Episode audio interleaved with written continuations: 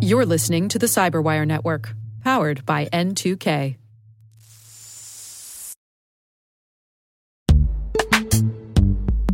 This episode is brought to you by Palo Alto Networks, the leader in cybersecurity. As AI driven attacks increase, organizations can't afford to have network security that's stuck in the past. Discover how Palo Alto Networks can help you predict what's coming and proactively secure against it with a zero trust, AI powered network security platform built to secure whatever, whenever, wherever. To learn more, visit paloaltonetworks.com slash network security platform.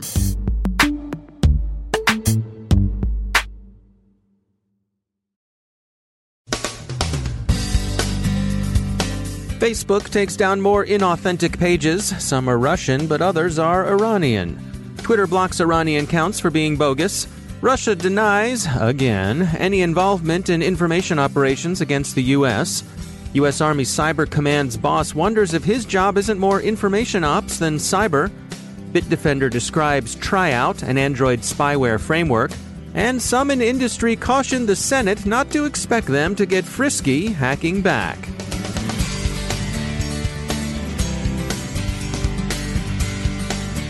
From the CyberWire studios at Data Tribe, I'm Dave Bittner with your CyberWire summary for Wednesday, August 22nd, 2018. Last week, U.S. National Security Advisor John Bolton said that Iran, China, and North Korea were involved in election meddling along with Russia. This week's takedowns suggest that he was right, at least about Iran. Now, two of the familiar four Russia, sure, but also Iran seem to have been caught setting up online fronts aimed at the manipulation of public opinion, mostly in the US, but in Latin America, the Middle East, and the UK too. The day after Microsoft's announcement that it had taken control of six domains used for Russian disinformation operations, Facebook reported that it had taken down 652 pages, accounts, and groups which were engaged in inauthentic behavior aimed at influencing U.S. opinion. This is the second round of such takedowns in as many months. Last month, Facebook was reluctant to offer attribution. They're not being so coy this time around. The company said directly that the inauthenticity they squashed emanated from Russia and Iran. There's no evidence of coordination between the two states, however, as both appear to have acted independently. Tehran's front accounts purchased about $6,000 in ads to run on Facebook and Instagram and organized some 25 events. Iranian activity seems directed toward creating a climate of opinion favorable to Tehran as opposed to influencing elections. Twitter also took action overnight against 284 accounts engaged in coordinated manipulation, disinformation staged in many cases by Iran. This campaign used a network of front news organizations established for the purpose and also organized a number of events. The themes were obvious choices for Iran anti Saudi, anti Israeli, anti Trump, and pro Palestinian.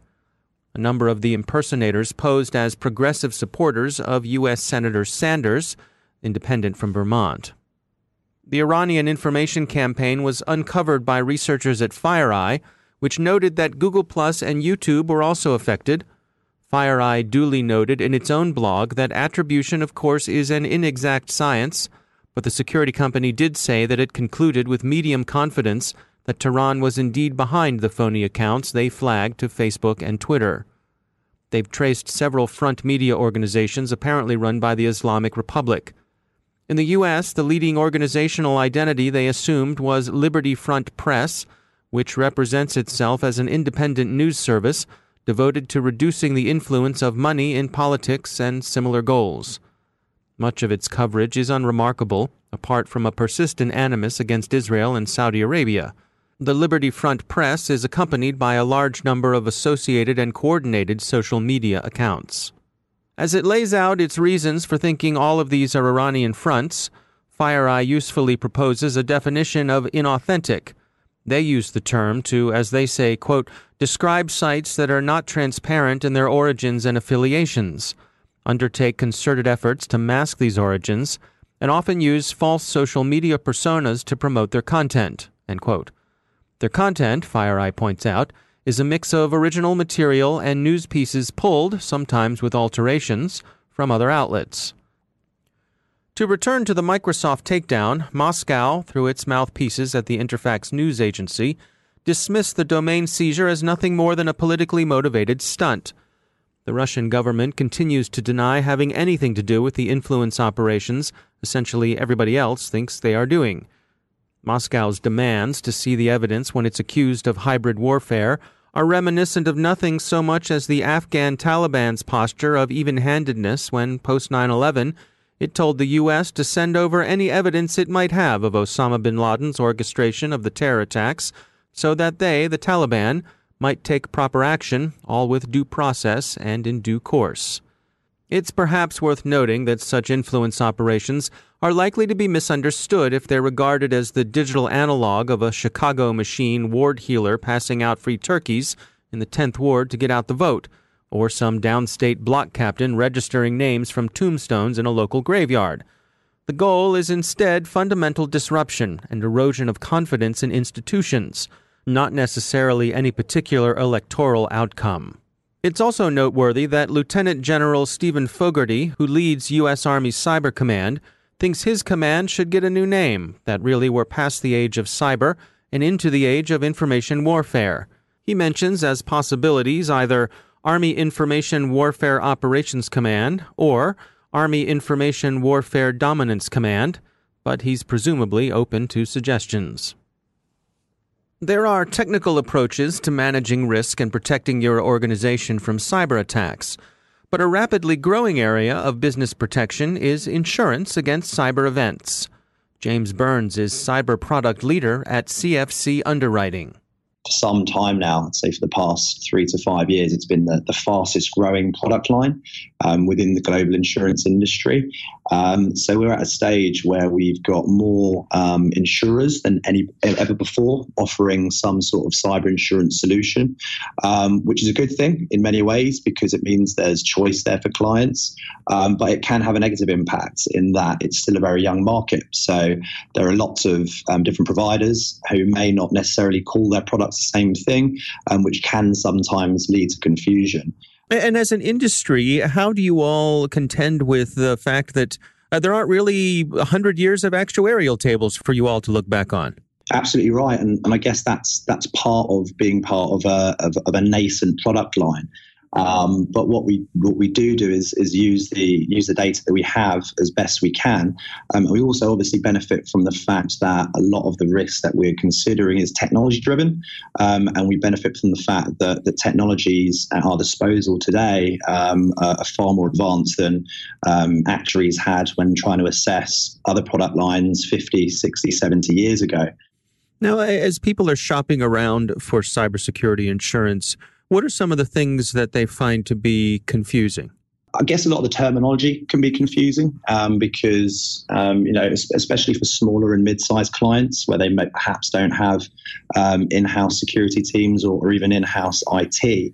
Um, a lot of the uh, the exposures that we're offering protection against um, can be quite jargonistic in nature because um, we're dealing with digital age and um, not all insurance buyers are as au fait with lots of the terminology um, as, as, as some are. So that can be a big struggle. I think explaining what the exposure is to many companies can be quite confusing as well because a lot of companies don't know what the impact of a cyber event might be until they've actually suffered it.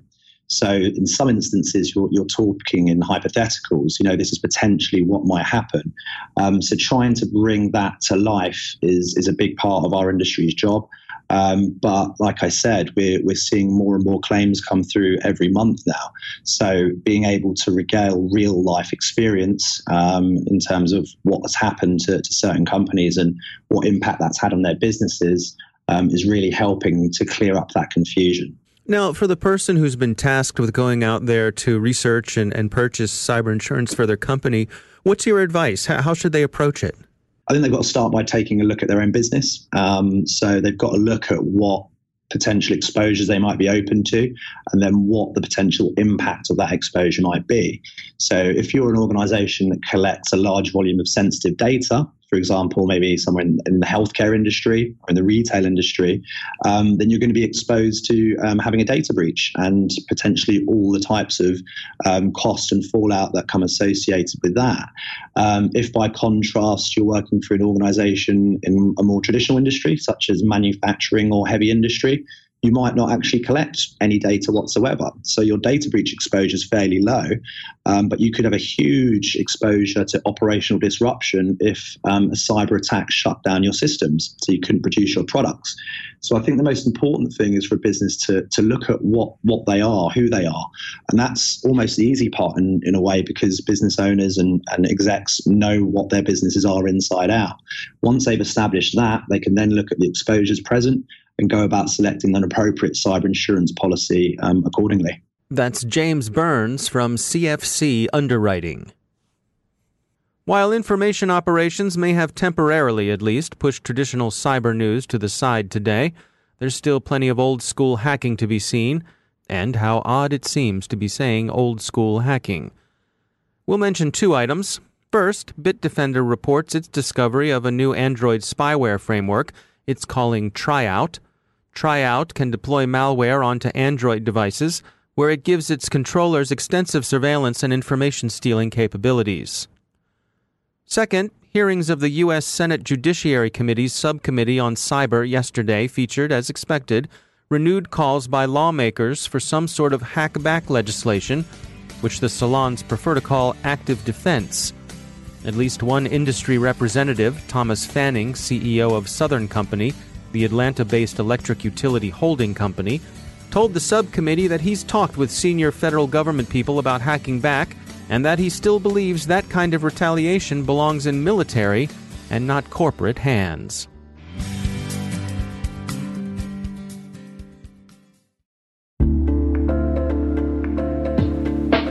Hey everybody, I want to take a few minutes here and talk about our sponsor, Splunk. You know, you need to keep operations humming around the clock, but potential disruptions are everywhere. Splunk helps you predict problems and find and fix issues fast so you can reduce risk and ditch downtime. The world's largest enterprises rely on Splunk's unified security and observability platform to become more efficient, resilient, and innovative. With Splunk, you can react quickly, evolve faster, and be ready for anything. Stay ahead of disruptions. Learn more at splunk.com slash resilience.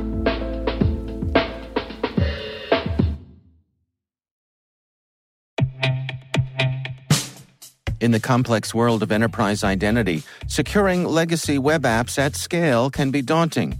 Strata Identity makes it simple. With Strata, you can effortlessly integrate non standard apps with any identity service, like MFA or SSO, with zero coding and zero hassle. Designed by identity architects for identity architects, Strata works with every vendor, standard, and app architecture. This means your apps can now speak modern protocols and integrate seamlessly with your chosen identity services. From securing on prem web apps to migrating away from outdated identity providers or consolidating them, Strata helps you keep your complex access policies as you modernize your identity infrastructure and get rid of technical debt. Join leading organizations like 3M, Dallas County, and CIBC in securing your apps with Strata. Visit strata.io slash cyberwire, share your identity security priorities, and receive a complimentary pair of AirPods Pro.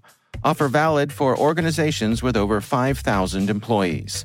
Connect today at strata.io slash cyberwire.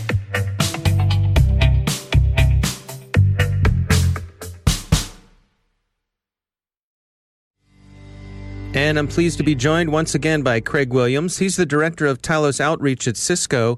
Craig, welcome back. Um, you all recently put out a report uh, talking about MDM, which is mobile device management, uh, and some vulnerabilities there. Why don't we just start with some basic stuff here? Can you describe to us what are we talking about when we say MDM? So, a mobile device manager is just basically a system that's been designed to allow someone to control your mobile device. Traditionally, this would be the company you work for uh, and I do want to stress this isn't a vulnerability. This is more or less it's working as designed, hmm. and users are just being tricked. But so if you were an employee at Cisco, right, you would install the mobile device management on your phone, Cisco would then be able to erase your phone remotely. Now, of course, because iOS is designed with security in mind, it doesn't allow you to directly access the data, right? Your data is still protected. But what it does allow the company to do is push down things like company apps. And so attackers have figured out that they can actually use this to push down apps that look like real apps that have been modified using a sideloading technique or by rewriting something that appears to be a different app. Uh, and then they can effectively spy on the user. So the threat that we found was basically a, a campaign targeting people in India. Uh, the actor, they, they made some strategically poor decisions by leaving things like the log directory world readable. So we were able to actually look at the log file and verify that there were 13 devices on Earth that had been compromised by this server. Which, you know, when you see something like that, it's pretty concerning, right? Because anytime you see a campaign that's that targeted, the hair should stand up on your arm a little bit and you should wonder, well, what are they doing with this? Uh, as we dug into it, we found out that it was basically, you know, they were spying on people. Uh, what they were u- doing with the server was pushing down backdoored WhatsApp and Telegram applications, as well as another application called PrayTime. WhatsApp and Telegram, of course, grabbed our attention. I mean, these are apps designed for secure messaging. These are apps that people want to use if they're you know afraid of having their data intercepted and these are apps that people would send pictures that they were only intended for the specific recipient through the actor was intentionally modifying those applications so that they appeared to be legitimate and yet while they still functioned accordingly they were also siphoning off all that data to the at- attackers you know including things like contact information location chat logs pictures sms all that good stuff now, in terms of, of this mobile device management software, was the was the user of the iPhone intentionally downloading this for legitimate reasons, or was were they fooled into doing that as well? We believe they were fooled into doing it. Uh, we actually have the the pictures of someone being infected on our blog post, and it's it's an ordeal. You have to be tricked to do this. This is not something you could do by accident. Uh, you know, the the phone basically tells you, "Are you sure you would like someone to take over your phone?" And the user has to click yes and the phone will tell you this is a bad idea, and the user clicks yes anyway. Um, and then at that point, the attacker has control of the phone, and so they could wipe it, they could steal data off it through apps, and we thought that was the end of the story. Uh, but as we dug a little bit further into it, we were able to find a little bit of a deeper rabbit hole. And so, what we ended up finding was that this was part of a much broader campaign. Uh, we were able to link this to an existing APT group called Bahamut that was uh, reported by Bellingcat and Amnesty International. And effectively, what we believe happened was when they did the initial Bahamut research, they only found the Android versions. And so we think that this iOS version was basically an evolution of that threat where they added some additional capabilities. We found some additional MDM servers while we were looking for this, and we actually found another version of this malware that actually added another really interesting twist to the story. Hmm. They added some additional apps that they were stealing data from, uh, but the one that really caught my attention was they wrote a malicious Safari browser. Weird, right? Uh, well, they actually I mean, just I mean talk about a foundational app on your phone. Right, and this is not trivial. This isn't something somebody just modifies an existing binary and slaps together. This is somebody put some effort into this. Somebody spent hours thinking this through and planning this out but basically, this Safari app targeted very, very specific sites, you know, potentially sensitive sites like Proton Mail, Reddit, Amazon, uh, Mail.com, Yahoo, right? Sites that people presumably think are relatively private. Maybe not Reddit on that one, but you know, relatively private, mm-hmm. like Proton Mail, and it sent those credentials to the bad guys. Really, this sounds like it's a terrible situation. The reality is, this is MDM working as designed for a device that wasn't secured properly. Hmm. And so it turns out that in most enterprise applications, you're already going to have an MDM certificate installed.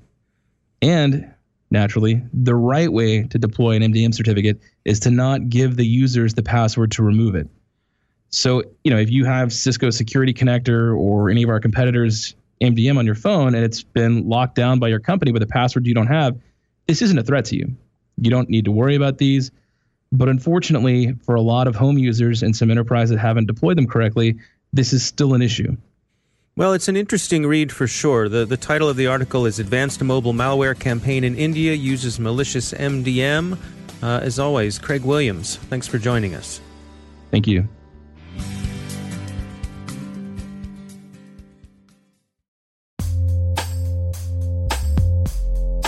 With over 8,000 threat hunters analyzing over 65 trillion signals daily, Microsoft works tirelessly with the federal government to keep our nation's data secure. This 30 plus year partnership is driving mission innovation that is secure by design. Whether optimizing your existing defenses or tackling advanced threats with AI, Microsoft gives you the intelligence and the automation you need to defend at mission scale. Let's work together to stay ahead of emerging threats and secure your mission anywhere. Learn more at aka.ms slash fedcyber. That's aka.ms slash fedcyber.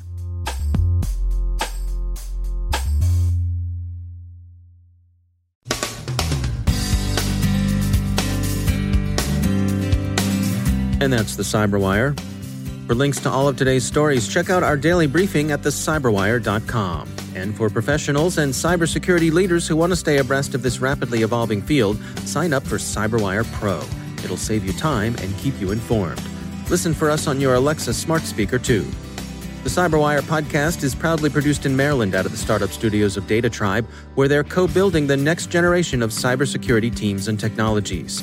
Our amazing Cyberwire team is Elliot Peltzman, Puru Prakash, Stefan Vaziri, Kelsey Bond, Tim Nodar, Joe Kerrigan, Carole Theriault, Ben Yellen, Nick Veliky, Gina Johnson, Bennett Moe, Chris Russell, John Petrick, Jennifer Iben, Rick Howard, Peter Kilpe, and I'm Dave Bittner.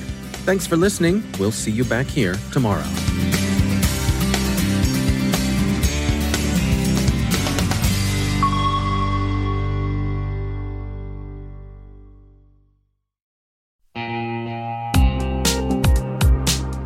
Managing the requirements for modern security programs is increasingly challenging and time consuming. Enter Vanta. Vanta gives you one place to centralize and scale your security program. Quickly assess risk, streamline security reviews, and automate compliance for ISO 27001, SOC 2, and more. You can leverage Vanta's market leading trust management platform to unify risk management and secure the trust of your customers. Plus, use Vanta AI to save time when completing security questionnaires. Cyberwire daily listeners can get $1,000 off by going to vanta.com slash cyber. That's V-A-N-T-A dot com slash cyber.